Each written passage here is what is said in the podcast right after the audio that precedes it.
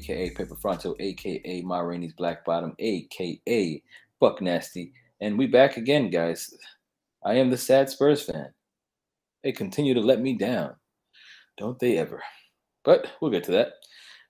But before all of that, of course, I am joined by the host with the most. We call him Mr. Misfits, the man behind the socials, the man who does it all. If you've seen us on Instagram, you've seen his work. If you listen to the Footy Misfits, you know his name. We call him Ronny. And uh I hope you guys do too. Ronny, say what's good for the one time. What's going on for the one time? I'm so out of it. I had to Google eight times eight just to be sure. That was 64. Because I forgot. I went to school for math and science and I fucked up in both. So forgive me. Stay strong, be great. So the maths aren't as quick as we uh, claim them to be, but you know, nonetheless. I know two plus two is four minus one that's three, so that's quick. That is as quick as it gets. You ain't lying.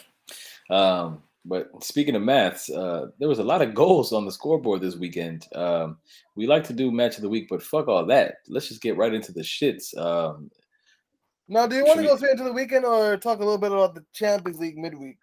Well, it was some goals in the Champions League too. Yeah, let's, I mean, we should, yeah, let's start over there in, the, in in Europe, the big boys competition. There was some little boys competition as well, and then the Weenie Hut Juniors. But of course, as always, the Champions League uh, obviously kicked off on Tuesday, match week three of six, I believe. Yes, um, the uh, standout match had to be in Madrid, featuring Atletico de Madrid and Liverpool. Off the rip, if that, yeah, I mean just yes, for so many reasons. Uh, seeing Atletico Madrid in a five goal thriller, not something you see often. Um, Liverpool really brought it to them uh, in the first half. Atletico Madrid brought it to them in the second half, but uh, this match had pretty much everything uh, red cards, goals.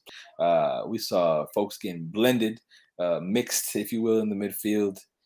But Liverpool ran away with the dub. Yeah, man, 3 2. Mo Salah is not taking his foot off the gas for shit. For real, for real. Um, I, I I think there's those moments, uh, or not even moments, but just like the things that separate you know great players from like the best players, where you know for the most part the best players in the world they play well consistently through and throughout, but then they just have you know those periods of time, whether it be a spurt of a couple games or the you know an entire season where they just kind of play with so much confidence and they kind of are just leagues better than anybody that's in front of them. And right now, Mo Salah is in one of those phases. He's, we've seen him do it in the Premier League time and time again. He's taking those seasons where he's been good and will score 20 plus goals. And it won't feel like he's just destroying the competition. But this season, he's putting it front and center. I'm better than everybody. And I mean, Atletico Madrid had to, had to, you know, had to deal with real rep. And he would score a brace Get I will say, they they credited the first goal to James Milner for like five minutes. Which is which is which is absolutely nuts considering Mo Salah beat four players off the wing, cuts in. It did reflect off him, but it was all Mo Salah. Yeah, didn't Mo Salah didn't you know what what you know he's gonna do? You know, shades of Arjen Robben. I'm going left. You know I'm going left, and then I'm still gonna score. And then James Milner was like, "Let me just help it in into the net." You know, uh, I'm a team player. Um, but he would get the brace. Obviously, the opening goal. Um, Naby Keita would follow up with an absolute rocket. Oh my gosh, that goal! Was... Jan Oblak was like, "Fam, word, I have kids." Um, but shortly after that, um, I mean, Griezmann the match, had his coming out party again. He sure did. You know, he loves to just in the Madrid colors. He just looks better. He cut his hair. He looks like the Griezmann of old. He, he was getting into dangerous spaces, and it was crazy to think about. You know, this Liverpool team, which is so solid at the back. Van Dijk was present, but Griezmann and Atleti were just kind of getting in whenever they wanted. They could have scored more than the goals, and they did score. He was Griezmann, present in. I'm sorry to cut you off. He was present in the sense that he was there, present in the sense of you know him actually doing something defensively. This game, I feel like he and the Liverpool backline really weren't all that hot. Fact, and, and I, I, just I give it also you know credit to Atleti and you know playing the the long ball out back and getting off the back shoulder of the defender and Joao Felix and and Griezmann. You know, I think we spoke about this when when Gre- when Felix plays close to the you know 18 yard box and is close to the the the opponent's goal. That's where he's most dangerous, and he's right behind the striker where he can create chances. And Griezmann was they were just in perfect sync. The chemistry was beautiful, uh, and Liverpool really struggled to kind of contain them after going up 2 0. Um, and then we spoke about Jan Oblak having kids and Keita not caring.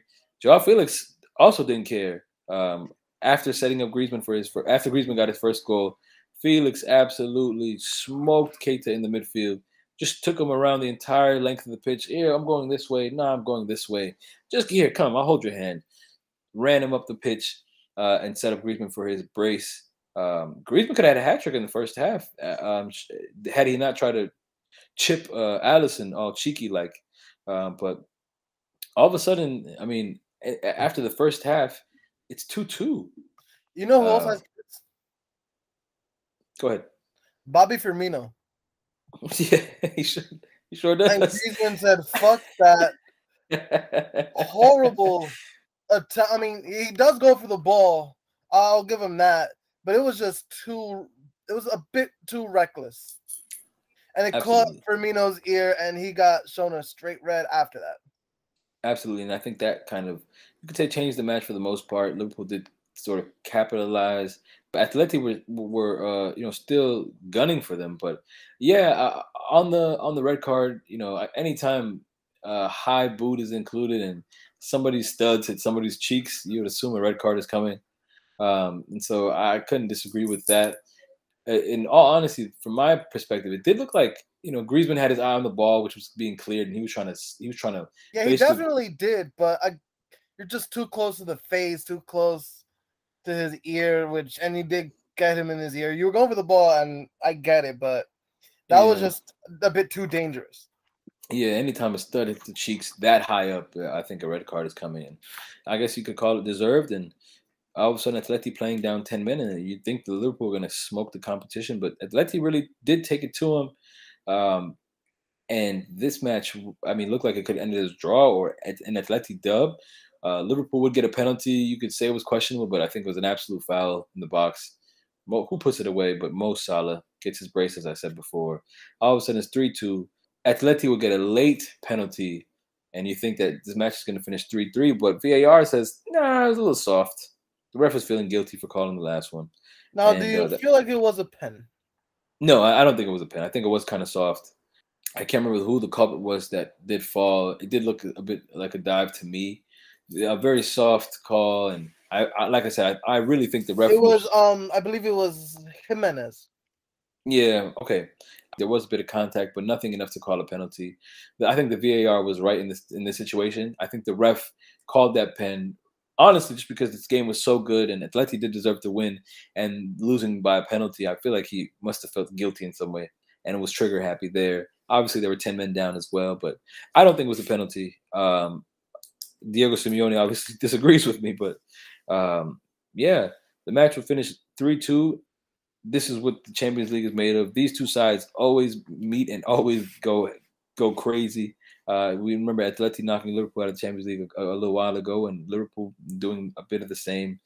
Um, so you love to see it. This group is, you know, these two really head to head, and Liverpool remains undefeated, three wins from three on nine points. Um, but this wasn't the only three-two match. There's a lot more there. Uh, PSG would play Leipzig, and this game was a lot closer than than it looked. Uh, if that if, if that makes sense. Um, PSG chances on chances, but Leipzig also would have chances on chances. At the end of the day, this match was ultimately highlighted by a Messi brace. Yeah, Messi getting the getting the dub, and I think Mbappe was the man of the match in this regard. Uh, scored the first goal, which was an assist by Messi. Them two driving up the field is scary for any defender, and then Mbappe finished in in, in, such an Mbappe way where you know puts the defender under the spell, fakes the keeper like he's gonna go far post, and then just bangs it in near post. The second goal came literally Mbappe running down the touchline, um, and then making as if he's gonna shoot and the last second finds Messi in the box. Messi buries that, and um, I think the funniest moment of this was, uh, as of course Andre Silva and Nordi Mukiele, who had chances on chances, uh, would get goals for for Leipzig, uh, and it, it, would be two-two at this moment. Messi would close things out with a Panenka penalty, just absolutely disrespecting Leipzig. Um, but the funniest moment for me was Mbappe would get a penalty late on in the match, and he sent that shit to heaven. I don't know why I thought that was so funny. That shit wasn't even close. I don't know where he was going with that one, but yeah, Mbappe's got to sort out his penalty funk. But it would be the Messi Mbappe show as PSG would would win uh three two. They sit atop their group. All football fans really wanted to see. There you go. That's all Pochettino wants to see, and that's all we wanted uh, to see. So all that summer Real Madrid saga, you could have waited wait a year. This is all we want.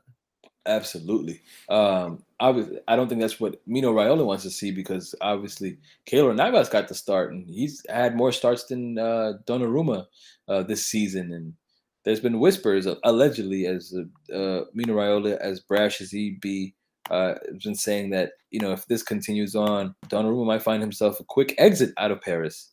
I don't know but why went to Paris in the first place. But we exactly we spoke about this uh, a while ago. Uh, they should have solved the Keylor Navas situation. This is a absolute world beater of a goalkeeper um, who has no place sitting on the bench. He's a leader in the dressing room. We've seen him play for Costa Rica.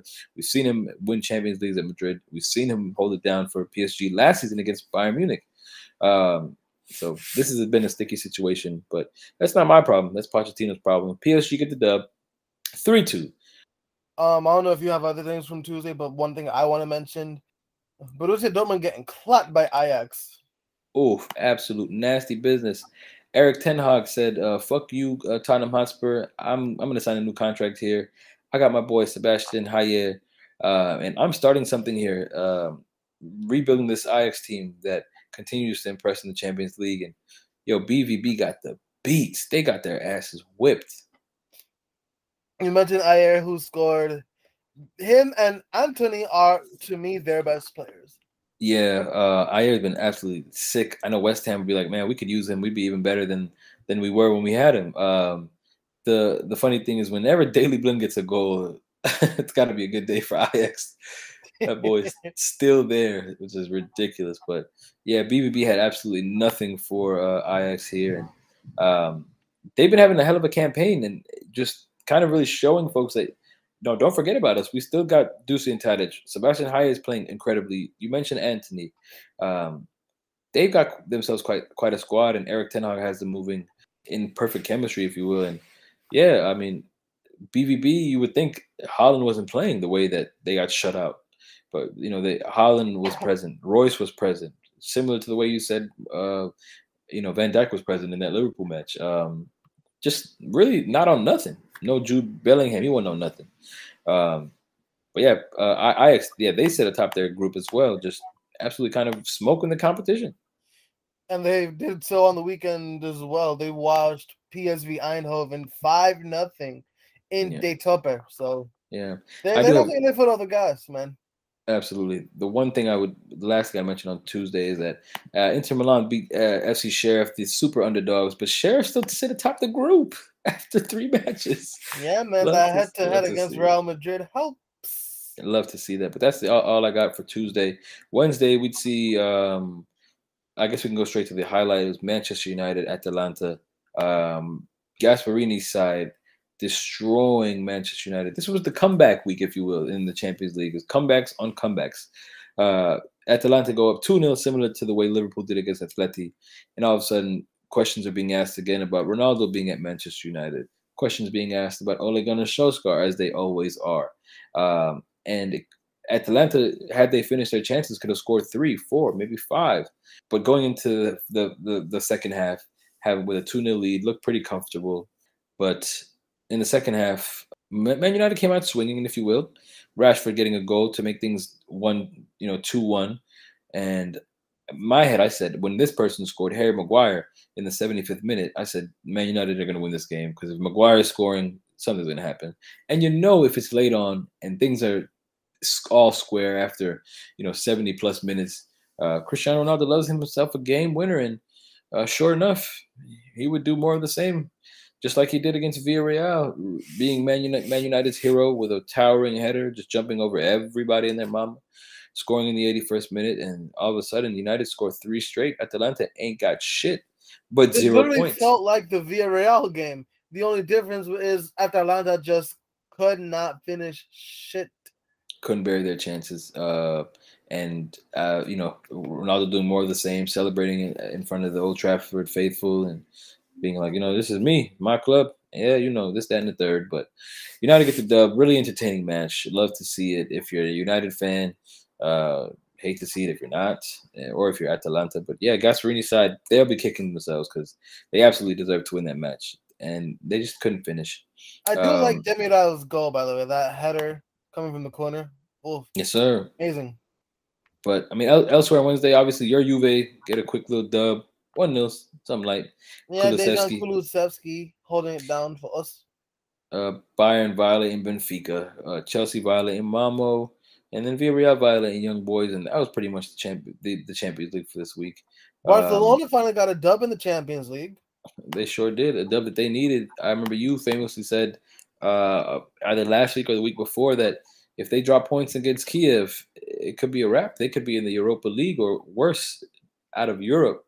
But yeah, that game was a lot closer. Oh well, the score was one 0 and it was a pretty contested game.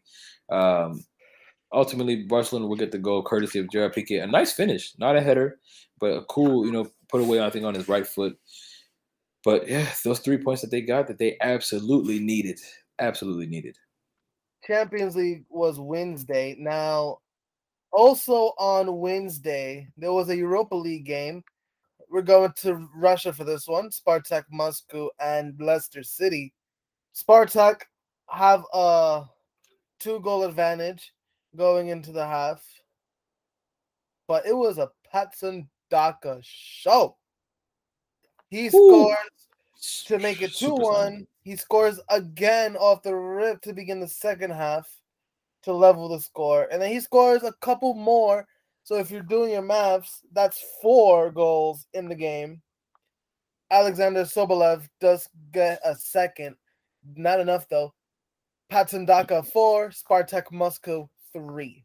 You got. Patson, Patson Daka, a wonderful signing for Liverpool, uh, for Liverpool, for Leicester. Liverpool did uh, were allegedly pursuing him in the summer, but yeah, he he he hit the ground running and I mean, Spartak Moscow had absolutely nothing for him on a Wednesday, where you, anything can happen in the Europa League when the schedule is not on Thursday.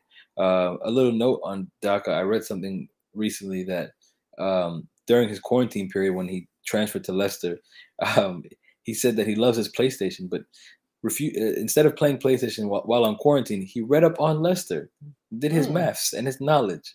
Look at that. Love to see it. Hey man, but, uh, dedication. I respect it. Yeah, and he definitely put some maths on Spartak Moscow with the four goals. now, I wonder if Leicester City prepared a T-shirt the way Legia Warsaw did when they beat Leicester. the petty, the petty. uh, but yeah, despite that dub, Leicester do still sit third place, so they they're gonna need to get some get some wins together before the group stage is over if they want to continue their uh, Europa League run. It is a tough group, though. In all in all fairness. Absolutely. Like you have Legia Warsaw, who you dropped points to. Napoli, we all know how good Napoli is. Yes, sir. As Spartak Moscow gave you a run for your money. Yep, and Pats and Pats and Doc gave them a run for their money. that he did. 4-3 final there. Leicester City gets the dub. Other uh, Europa League matches of note. Lokomotiv Moscow lost at home to Galatasaray, one nothing. And the only reason why I want to bring that up is because this match went viral for the starting 11 for Galatasaray. They hmm. started Manuel Neuer, Lucas Hernandez, David Alaba, Niklas Süle, Pavard, Goretzka, Kimmich, Kingsley Coman, Tolisso, and Mueller. Sounds like Bayern Munich, don't it? It does sound like Bayern Munich, probably because it is Bayern Munich. Um, I'm guessing that um, since the game was at Lokomotiv Moscow, they had like some type of fuck up where they inserted a Bayern lineup, and Oof, somebody got fired. and it came up next to um the Galatasaray logo. So that was um they had quite um the signings you could say. But um in all seriousness in this game Galatasaray won the match one nothing. Mohamed Karim Aterkoglu. I said that wrong, but sorry, bro. Hmm. In the 82nd, left it late, 1 0 to Galatasaray. Um, I do want to mention, as far as Europa League goes, we mentioned uh, Leicester City sitting in third. Do want to big up West Ham. Oh, I hate to do it. Um, but yeah, the, the one English club who is uh, three wins from three, they beat Genk 3 0 on Thursday. And yeah, they're sitting pretty up, to- up top on their group. Holding it down. David Moyes has got their men playing well in the league and playing well uh, in Europe as well. Yeah, man. I feel like the Europa League, at least this time around, is a bit more stronger because there's less teams in it. You have a proper eight group tournament. You got rid of all the excess, put it to the conference league because a lot of the groups here are, like we mentioned before, are pretty strong. Like we already mentioned, the the group Leicester City is in, the group Yeah, West Ham are in is pretty okay. West Ham, Dinamo Zagreb, Genk, the group Leverkusen are in with Real Betis and Celtic and Ferencvaros, Yeah, you got Lazio and Marseille in a group together. Galatasaray and Lokomotiv. So a lot more stronger Real Sociedad and Monaco and PSV. A lot more stronger groups in the Europa League this time around. So it makes for a much more interesting competition. Yeah, sure enough. And uh, the matches, I think, sort of have been reflecting that. Um, I think the excess of matches, if if you're watching the Conference League, which sadly I am, yeah, but if you can get through all the matches that are on on Thursdays, there's a lot of good stuff going on in the Europa League. But I mean, that being said, we mentioned the Conference League. Should we get right right to the shits? Now everyone was talking about Spurs loss loss to Vitesse. To be fair, I don't care. I want to talk about Roma losing 6-1 to Bodo Glimt. Absolute oof. I know Jose Mourinho's losing sleep. Um, those are the type of matches that get him uh, absolutely. Well, those press conferences get pretty uh, interesting, if you will. Yeah, uh, Roma, you know, going from beating teams five one uh, in the Conference League and then losing like that to a team that I have never heard of. That sounds like a you know some sort of uh, ramen noodle company or something like that. I don't know. Ridiculous. Bodo Glimt is a club based out of Bodo, Norway. God damn. Apparently, it was cold as hell. You saw Mourinho in a little beanie, like he had, like the time he had the beanie on when Spurs plays Marine in the FA Cup. It was the Ah. first time Mourinho lost. Well, one of his sides conceded six goals, and he said that he, they don't have a good team. Um, I would say Roma is a pretty good side. This was the same Roma that made the Europa League semifinal last year, I think. But Yeah, and, and even just like just last week or the week before in the Europa League, you know, like I said, beating beating teams, you know, five one and having a decent showing thus far in in, in Serie A, so they're not bad. could they get But, uh, stronger? Of course they can, but they're not bad. Yeah, I think uh, you know the Mourinho timeline, as I can attest with Spurs, has kind of sped up. It used to be comes in, smash and grab, wins the biggest titles in the country uh, or Europe, and then gets ugly after three seasons. To turning into, you know, you get all of that in a season and a half, and you know, uh, Roma, if they're not careful, it could get ugly in six months. So I guess we'll just have to stay tuned for that. But yeah, the team is still pretty solid. Uh, as I mentioned, not doing not doing so bad in uh, Serie A, you know, competing for Champions League places and whatnot. But yeah, that that's a stain on Mourinho's career. Uh, it seems like the longer he's there, the the he's you know he goes from breaking good records to bad records. Six one final again. That was the result that stood out among the lot in the conference league. I'm saving you some time to talk from talking about that um Vitesse match because you know um you probably were the only fan who saw it. So, um, shall we go to the weekend now? I mean, I don't mind if we skip it. Ugh. But uh, yeah, the sad Spurs fan in full effect. Um, went from you know shit was all good just a week ago, about to start snitching, ain't you? Ready to start bitching, ain't you? Uh, you know, um, it's it's it's all bad. You know, things go f- with Nuno to hey, look, we look all right. To we don't know what's going on with Spurs. Um, it seems the lineup that he puts out in Europe is kind of a smash and grab. Figure it out. There's no coherence, I guess, uh, especially in the midfield. Dele Alli looks like he don't know what he's doing. He's too busy, you know, trying to get on Love Island or something, uh, kissing Guardiola's daughter, and then kissing the star of the show Made in Chelsea that I've never heard of up until this week. You're definitely um, giving this more time than I thought you would, but I appreciate it.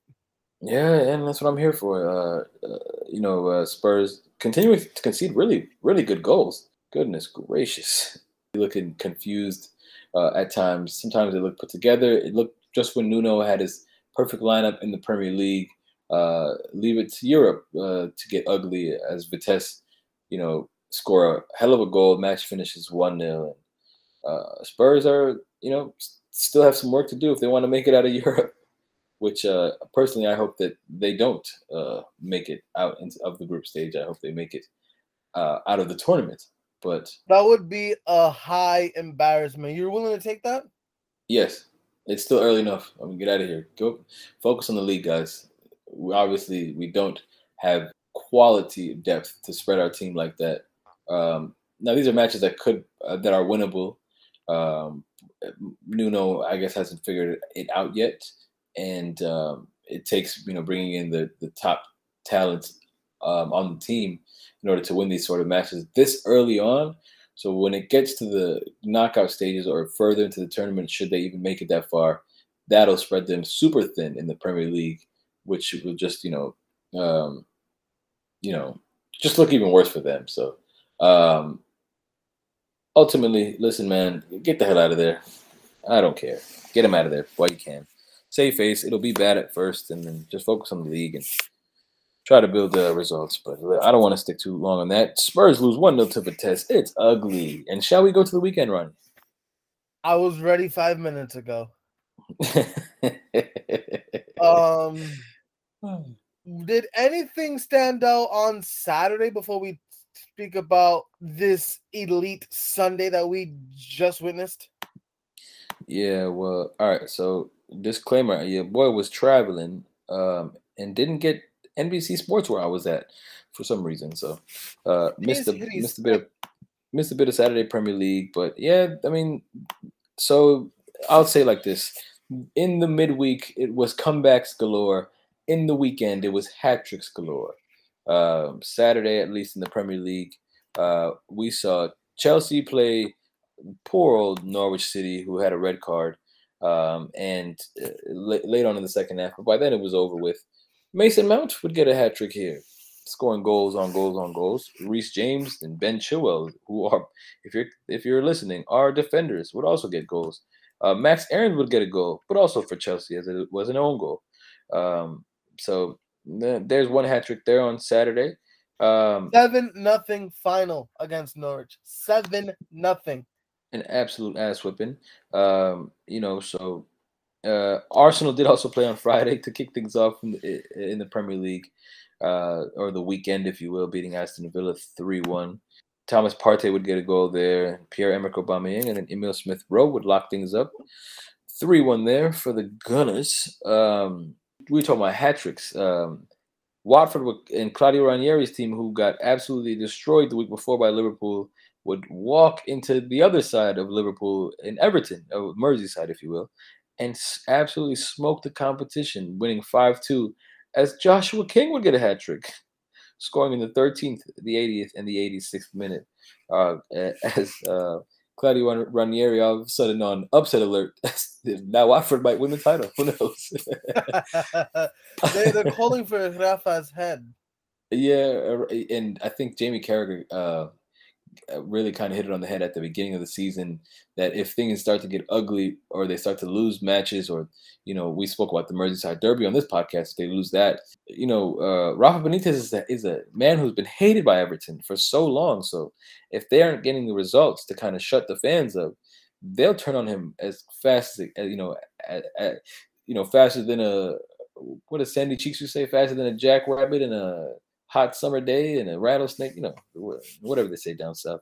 Um, so yeah, if he's not careful, these sort of results will really get him. And uh, Joshua King and Claudio Ranieri's men really put them in the dirt on Saturday.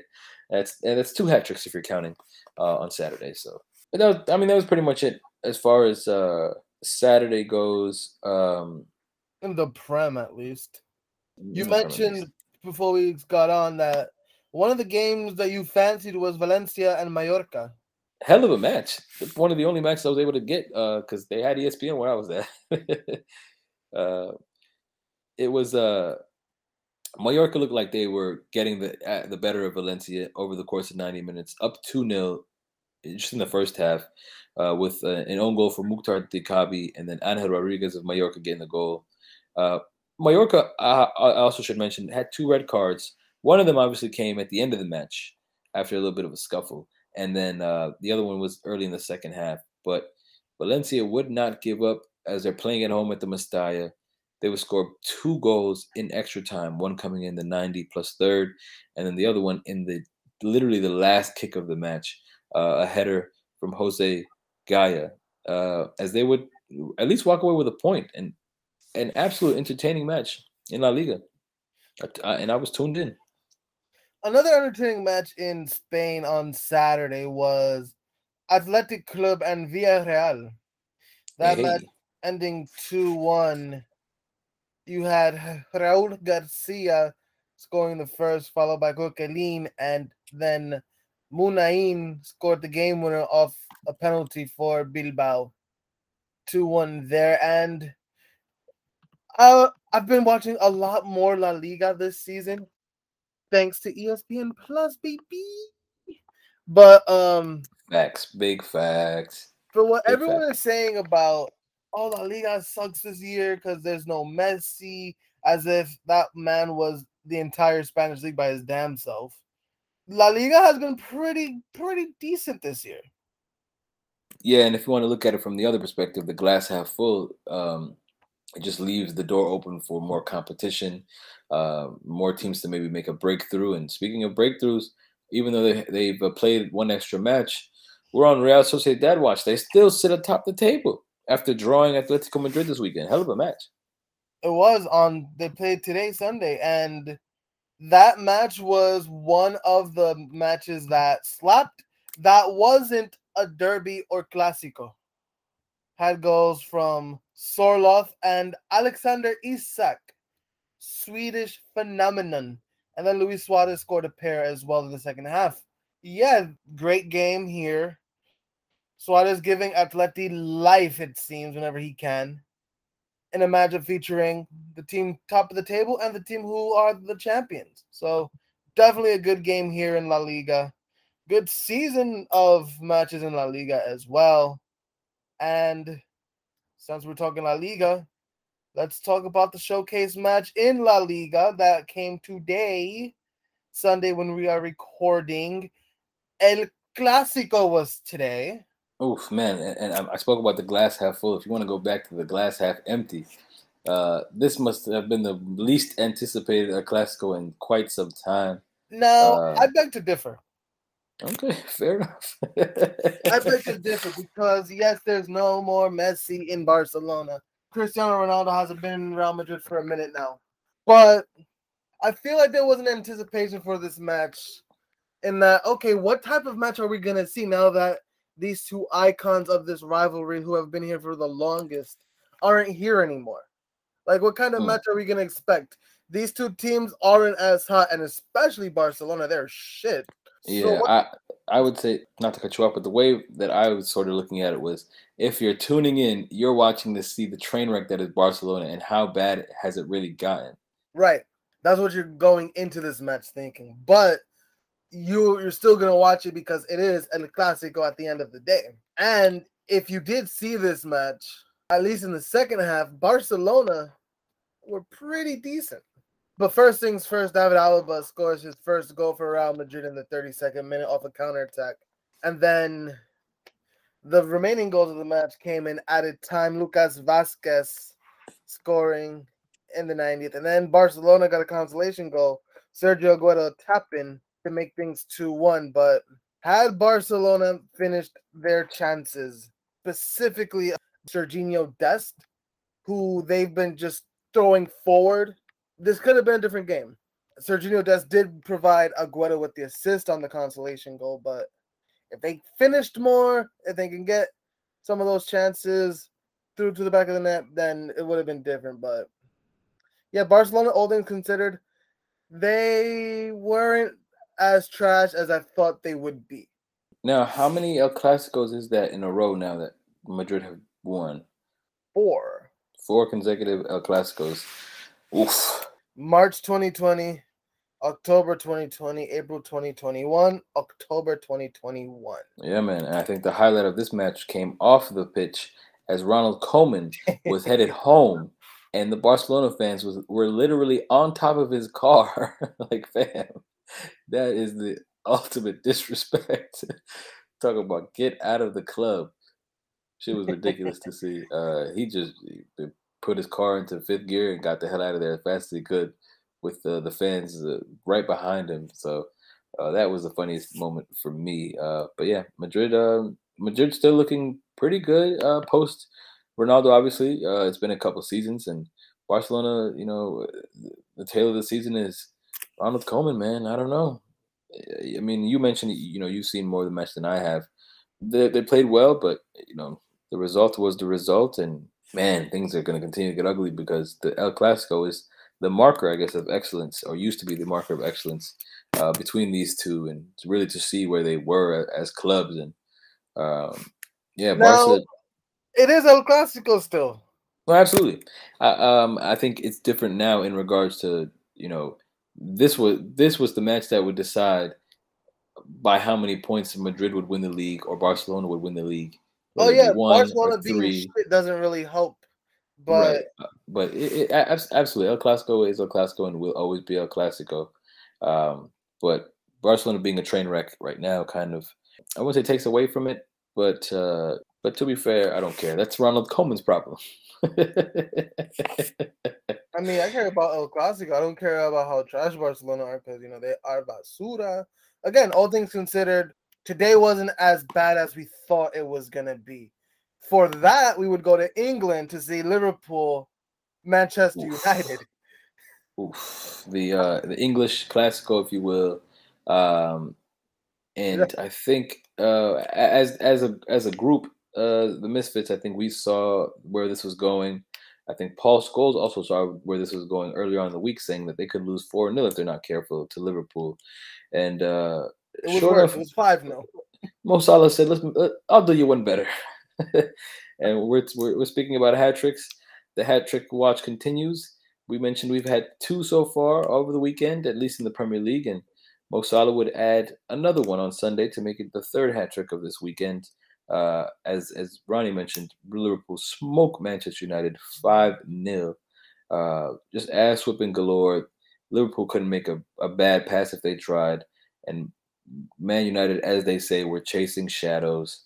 Um, it was absolutely despicable to the point where you know one of the moments that caught my eye was uh, uh, Cristiano Ronaldo just absolutely abusing Curtis Jones. Yeah, that should have been a red, no?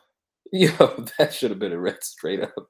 He was kicking and screaming. Like, I'm like, bro, does he owe you money? Why are you doing this to the guy? I'm working, right?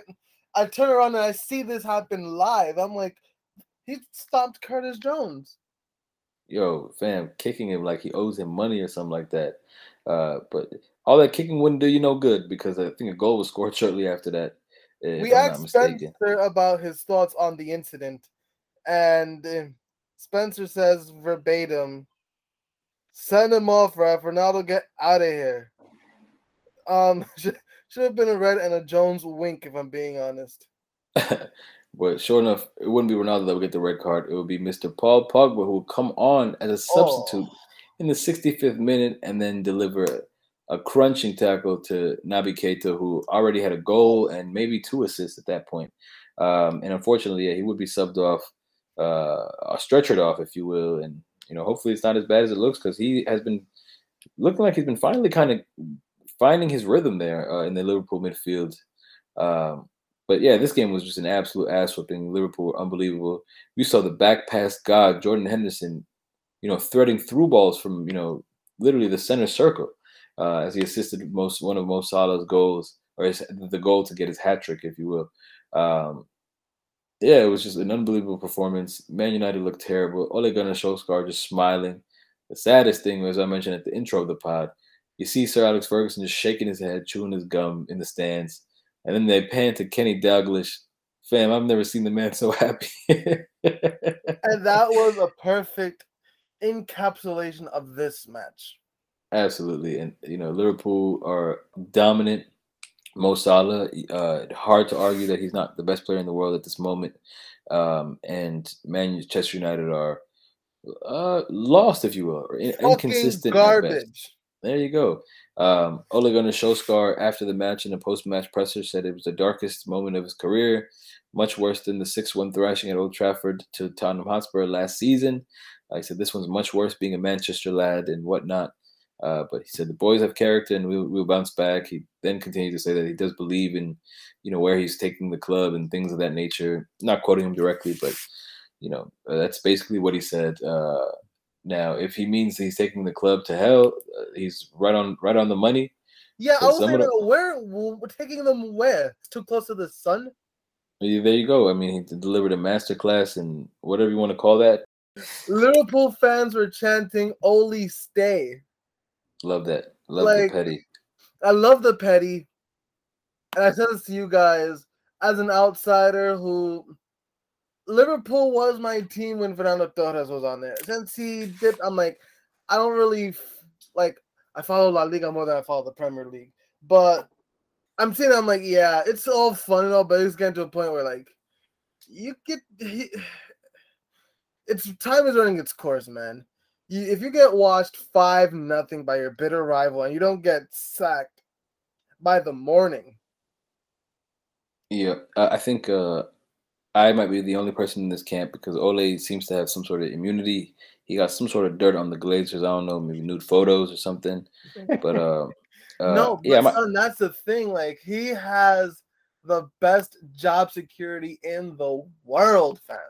Oh yeah, my and boy is all stable. attached to whether it being he scored the goal that won them the 1999 Champions League, whether it be people saying, "Oh, always not gonna go up against the Manchester United board like a Mourinho would, or if they brought Antonio Conte like he would, or they, do you know how many fucking Manchester United pundits there are in England? Literally every major network has a Manchester United pundit, and for the most part, they're biased as shit. Gary Neville said, "I'm not gonna sack a former teammate, even if that former teammate is fucking basura." We already spoke about it was well documented. Rio Ferdinand, Paul Scholes, they are Manchester United through and through. They can't see straight. They can't think straight when it comes to Manchester United.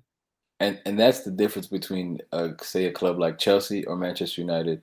Chelsea, you know, had arguably their best player ever, uh, you know, managing them and clearly inexperienced as you could say Ole was.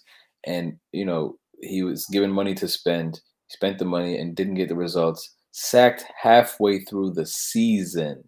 And the uh, sacking you know, was big to the point where Roman Abramovich, who we don't hear from for shit ever, had to say something about it. Came up with a comment. Said something about it, but stuck to his guns. It had to happen. And what did they get for doing that? They won the Champions League and are now sitting top of the Premier League in one of the most competitive seasons I've ever seen, and might win I'm the league this season. I'm not saying Manchester United would win the Champions League if they sacked Ole. I'm not saying they would sit atop the league if they sacked Ole. But something's got to change at this point. We got to be honest. Yeah, and that being said, yeah, like I said, I might be the only person on this island. I think that he's gone very soon. It could, I mean, I might go so far as to say that he might not make it past this week. They do have Champions League, which they do sit atop their group, of course. However, I think a loss like this puts things into perspective, especially against your bitter rivals who are just doing much better than you are. You just, mentioned Champions League; they've been trashed in the Champions League. If we're really being honest. Yeah, Ronaldo's been giving them the dubs, but you know, three points is three points. How far and that that's, will take that's them, another issue. They only focus on the result and don't focus on how you got to that result. Football's right, a game well, of 90 minutes, and if you were trashed for most of it, you got to fix that shit. But you winning a game 3 2 papers over those cracks. Come on. Right. Well, the thing is, I mean, if, if they continue, to, if, if Ronaldo continues his form in the Champions League and, and, continues to score goals later on and be match winners and they get three points, or they continue, to, you know, they win in knockout ties. If they continue to do that, you know, that's a that's a, tournament, uh, you know, of the most you play 15, you know, games. If he continues to do that, you know, they could very well, you know, go far into the competition. But based on the way that they're playing, you know, chances are that there's going to be a team that will dissect them and you know really take it to them and, and, and, expose them for who they are as liverpool did as the competition gets thicker in the champions league. So um, yeah you know a loss like that really just puts things into perspective in so many different ways. You know your manager may not be good enough the team may not be good enough or just in general you're not good enough uh, to compete with the, the, the three teams right now top the Premier League in City, Chelsea, and Liverpool. They're miles off, and that as a drop off for Manchester United, it's been it's been that way for quite some time. But you know this these type of losses will put things into perspective, and Ole has now had enough time. Like this isn't a match that they lost in August that they did to United last season, or that they did to Spurs last season, where it's very early on and things haven't you know same goal difference. Yet. Right, but this is kind of you know it's almost yeah. His November. excuse back then, sorry, yeah, his his excuse back then was we didn't have a proper preseason to the point where he still used that same excuse in the Europa League final. What's his right. excuse now? Yeah, and so I mean, mind you, this you know it is still early. You know, it's basically November, but you know, yeah, a, a loss like this, you know, things I've are different managers, when it's Liverpool though. Exactly. Yeah, and that's that's my thing. I've seen managers get sacked. You know, at this point in the season, with when, when, when a, Right. And when a loss is this bad to a team like that, you know, when it means that much and all the pressure and things that are on, my hot take, I think Ole's gone this week. You know, if I'm, I might be wrong about it, but I'm, uh, yeah, I just think that the time's got to be up. I think realistically, it's a matter of time. I think it's not a question of if, it's a question of whenever Manchester United can find somebody who will take over for him. So they're probably just trying to lock that down. But yeah, I take Ole Ole Gunnar Solskjaer, fam. Five minutes of Liverpool Darkest Day, I think it'll be their last. by the time we drop this episode, he's already sacked. All power to you, Ovi. You you called it, but this man stays the season because of all those factors I mentioned. Which is ridiculous to think about, and that's a question of at that point, do you even blame Ole? I mean, you know, that's a, that seems like a bigger issue, a front office issue for Manchester United. And hey, listen, man, if the, honestly, uh, I think Spencer said it best that's their problem to figure out. And you know, I hope they don't. uh, but you know, it is what it is. Uh, I'm just hating. That's hate. But uh, now I do yeah. want to say one more thing before we get off this game. Um, the good brothers at Raw Football Talk, man. Much power to those guys. Good luck, man. Um, obviously, they they follow a, a glorious club. Um, I can relate to them in losing in ways like this. Uh, that shit that shit stinks. Much power to them trying times uh, for if the I had a, if I had a hitman, he will be gone before halftime. Shouts to Quab. Jeez, of course. Um, but yeah, I mean, staying in the Premier League. I mean, I, I mentioned I'm the sad Spurs fan. Spurs lose yet again, one 0 twice in a week. If it's uh, just delivering me coal for Christmas, like family, what did I do to deserve this? Uh, you know what you use to get coal? oh. Iron. Wow. Well done. I'll. Uh. Wow.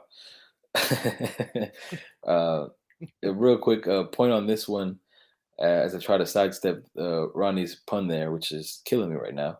Um, this is Spurs' fourth London Derby loss this season already having lost to Arsenal, having lost to Chelsea, having lost to Crystal Palace. Um, they're on pace to lose five this season. Uh, should they play Brentford soon? Um, so you know, just headed to the bottom of the pecking order in, in, London this season. Things going from bad to worse to good to bad to worse uh, for Nuno. Don't know where it's at. Uh, absolute con- just confusion, if you will. But Michail Antonio on the West Ham side happens to be the guy that continues to score goals against Spurs. He would uh, do the same thing again this on Sunday today of recording to score a late goal to give West Ham the 1 0 win over Spurs at the London Olympic Stadium. That's all I got to say about that. Yeah, man. Another rivalry on this massive Sunday. Sure enough. Um, yeah, that's all I got to say about the Premier League.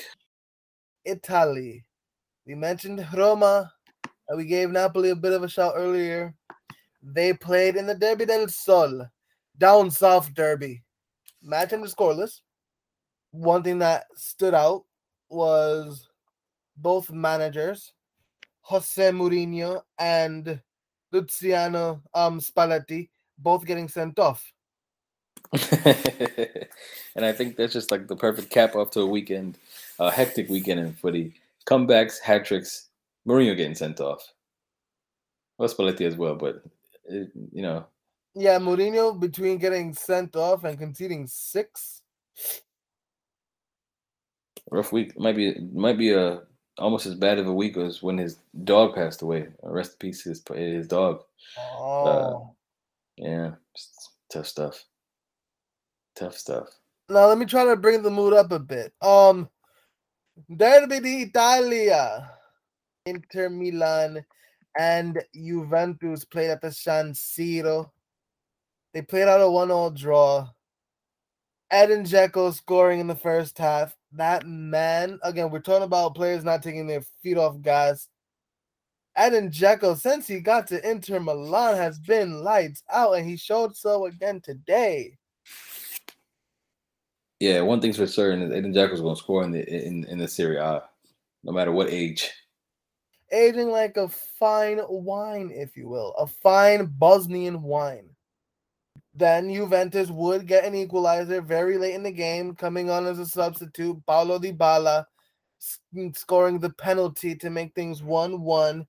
Some people say a bit controversial. 1 1 final there. Good to see Paulo Dybala back on the score sheet, albeit via the spot kick. Honestly, as much as I picked Juventus to win it, I'm not surprised at the draw. I'm just not. Yeah, Juventus continuing to try to find themselves this season. Um, you know, for the most part, winning matches in low scoring fashion. They're not scoring enough goals, I could say. I think that's fair to say. Uh, and then Inter Milan, more of the same when they play the bigger competition. They've been doing a good job in, the league, um, beating the lesser teams, if you will, by a decent margin, but um, have been sort of, you know, if you will, struggling against the, the the, the teams that they will compete for Champions League spots with, and this was more of the same.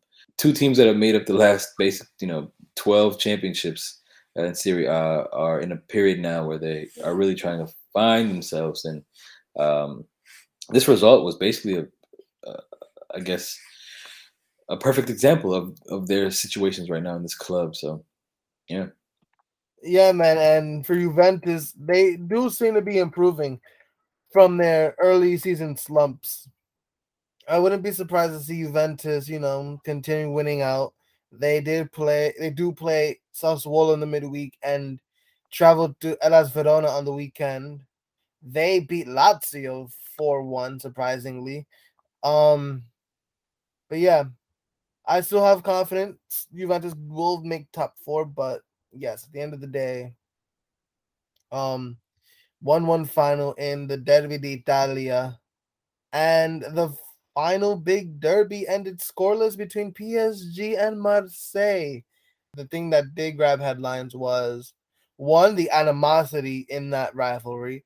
When Messi and Neymar would take corners, they would just get pelted on by garbage at the velodrome. That and Achraf Hakimi getting sent off Oh yeah, I mean to the point uh, in regards to the Neymar corners, to the point where they needed police barricades and uh, netting from the stewards to kind of keep, because them them supporters, their aim was immaculate. They was just tossing it out there. I'm like, damn, fam. But yeah, absolute animosity in that one, and uh, I'm sure Pochettino is getting more more of the same pressure he's been getting, not getting yet another uh, pr- precious win, uh, even though they you know still top of the table. Uh, I mentioned this early in the pod, but yeah, the main concern I think with PSG lately to me is the, the Keylor Navas uh, Donnarumma situation. I think everything else will sort itself out, but that one there is a sticky point. Yeah, man. Again, like we mentioned earlier, that has to have some type of resolution at some point soon, fam. Yeah, and, and I'm not sure if it has something to do with Navas being a dressing room leader or Pochettino just favoring the guy who's in form, and you know, uh, it just looks weird when Donnarumma, a man who has over 250 appearances at age 22 for AC Milan and Italy and the like, and is sitting on the bench. You know, this isn't no, you know, this isn't no Willy Caballero. This is you know one of the stars of the world, one of the players of the tournament in the Euros, and and, and he's battling Keylor Navas, another absolute leader, a three three or two times Champions League winner. You know, so ridiculous. But no, nevertheless, Marseille PSG, animosity, beef, no goals. Animosity, beef, and no goals is correct. Now, did anything else catch your eye this weekend? uh, aside from Sir Alex Ferguson's face, um, yeah, no. Uh, uh, oh, uh, did we did we mention Steve Bruce not having a job anymore? We did not mention Steve Bruce not having a job anymore. He was sacked roundabout after we l- dropped the last episode. Just right after that, um, at the very least, he got his thousandth match as a manager, um, and that was pretty much it. Uh, Amanda Staveley and uh, the Newcastle board said, "All right, fam, pack it up. You knew this was coming." Um, I think one thing about it was the some of the player messages that they got. Um, Allan Saint-Maximin dropped like a two tweet, you know, multi paragraph statement, just kind of. Uh, oh, he you know, definitely poured his heart out to that. Yeah, just showing some straight love to uh, uh to Steve Bruce there and attesting to his character and whatnot. And I think that's sort of been the story over the last couple of months. Um, you know, he's been hated by the fans in Newcastle. He's been getting a lot of um, you know, hate by media allegedly and things of that nature. And um, but the players have been kind of sticking up for him. He's been dealt a bad hand. Obviously, they've been staying up in the um, in the Premier League uh, last season, almost by the skin of their teeth. Um, but yeah, Bruce is gone, and uh, allegedly Paulo Fonseca, who was a candidate for to become Spurs' manager, um, is being reportedly considered to be the next man in charge. Hasn't been official, hasn't been official yet or made official, but um, yeah, I mean, as a next step, Paulo Fonseca, a, a, coach who was pretty decent with Roma. Obviously, I'm assuming a step up from Steve Bruce. Um, do you think it's the right man for the job to, put them in the direction of where they want to go? I mean, it's a start. You need yeah, somebody with some type of cachet. Fonseca's yeah. a he was a good manager in his time in Italy, so yeah, I'm not mad. Yeah, decent enough start. I think. Um, like they're not gonna dive in for a Conte or a Zidane. Like, yeah, you have the money, but what they really want to do, Newcastle United. Fonseca yeah. is more along is more of an even keel, realistic choice. Yeah, and he can get them get can get those players competing, you know, at least to get out of the relegation zone, which they drastically need to. They're yet to to win a match uh, this season. Again, he led Roma to the semifinal of the Europa League last year. So this is true. Yeah, I mean, uh, other other people that were tipped. Uh, I mean, everybody and their mama is now linked with this club who has all the money in the world.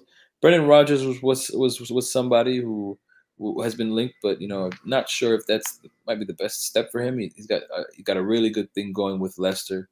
Uh, Paulo Fonseca obviously was without a job, uh, parted ways with Roma late last season as Mourinho replaced him.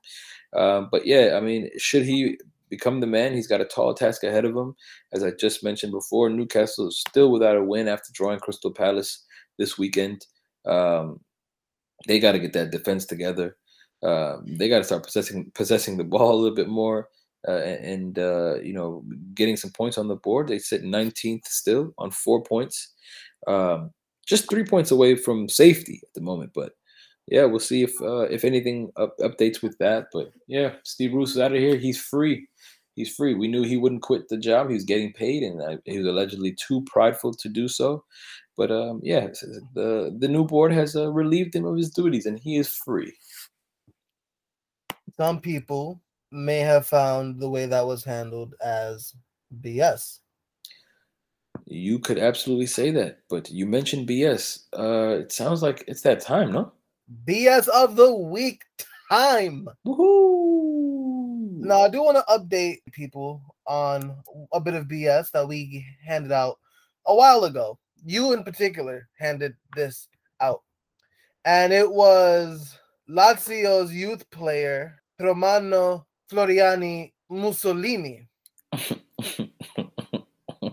I mentioned they lost to Hellas Verona. He was on the first team squad for the match. Oh. The great grandson of Benito Mussolini. Mussolini did say, I mean, Floriani, not the dictator who's long dead. Here at Lazio, I'm judged only for the way I play and not because of my surname is Mussolini. I hope I can make my debut for the Primavera one day.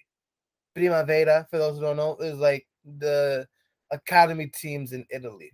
Um, not that's not really the BS, but we did want to provide that update. But the man who holds up the eagle at Lazio matches, his name is Juan Bernabe. He was suspended by Lazio for pro Benito Mussolini chants. Um, a video surfaced of him chanting "Duce Duce," which was a nickname the Italian dictator had, and he was chanting this with the Lazio ultras after they beat Inter. Lazio has a far right reputation. Yeah. Um, the guy who holds up the bird at the Lazio games got suspended for pro Romano great grandfather remarks. That sounds crazy. One more bit of BS that is more on a kind of serious note, if you will. Um, earlier this week, England were handed a stadium ban for the incidents that occurred at Wembley that pretty much overshadowed the Euro final. A lot of the people that I noticed on comments under Sky Sports accounts when they posted this, they were commenting stuff. Oh, but what about Hungary? What about the racist fans in Hungary? I get it. That's not right. But we're not going to sit here and act like what happened at the Euro final was acceptable. We're just not going to do that. At least I'm not. They were given a two match ban, which will take into effect for England's Nations League matches come 2023. So that's the latest scoop on that. Again, you're acting like, yes, uh, the actions of a couple fans fuck things up for the rest of you guys, but you gotta you gotta deal with the consequences of your actions, and that just happened to be the consequence. Again, not saying that racism by Hungarians is fine. It's absolutely not. They'll have their own sanctions and stuff, but hold this out. Hold that. No, they were absolutely wilding uh after that final, like just like moshing and mobbing. The whole day. Yeah, it was ridiculous. I mean, on top of the racial, you know, abuse towards uh, the players who missed the penalties, it was, it was, yeah, it was acting. There like was that. There yeah, was breaking very into criminal. Wembley. Yeah, yeah, pouring into Wembley and brought the whole Euro. Yeah, so uh, one of the guys I mean, on I, Instagram, one of the guys in the comments was like, "What are we supposed to do? Sing the anthem with them?" I mean, well, why don't you have common courtesy and just respectfully listen to the anthem, stupid. Uh, there you go. I mean, um, yeah, it's, wait, it's only a one match ban, I think, from what I saw. So I mean, it's, it's a kind of soft. ban, a match suspended. So like, it's a suspended ban. So yeah, it's kind of soft. It's a soft penalty. I mean, they got away pretty easily. So and you know, it's funny because it's for UEFA matches. So that means their next World Cup qualifier at Wembley against, I believe, Albania, full full house. So yeah. Yeah. Nasty business. I do have another piece of BS of the week, but I shall save that and let you give BS of the week.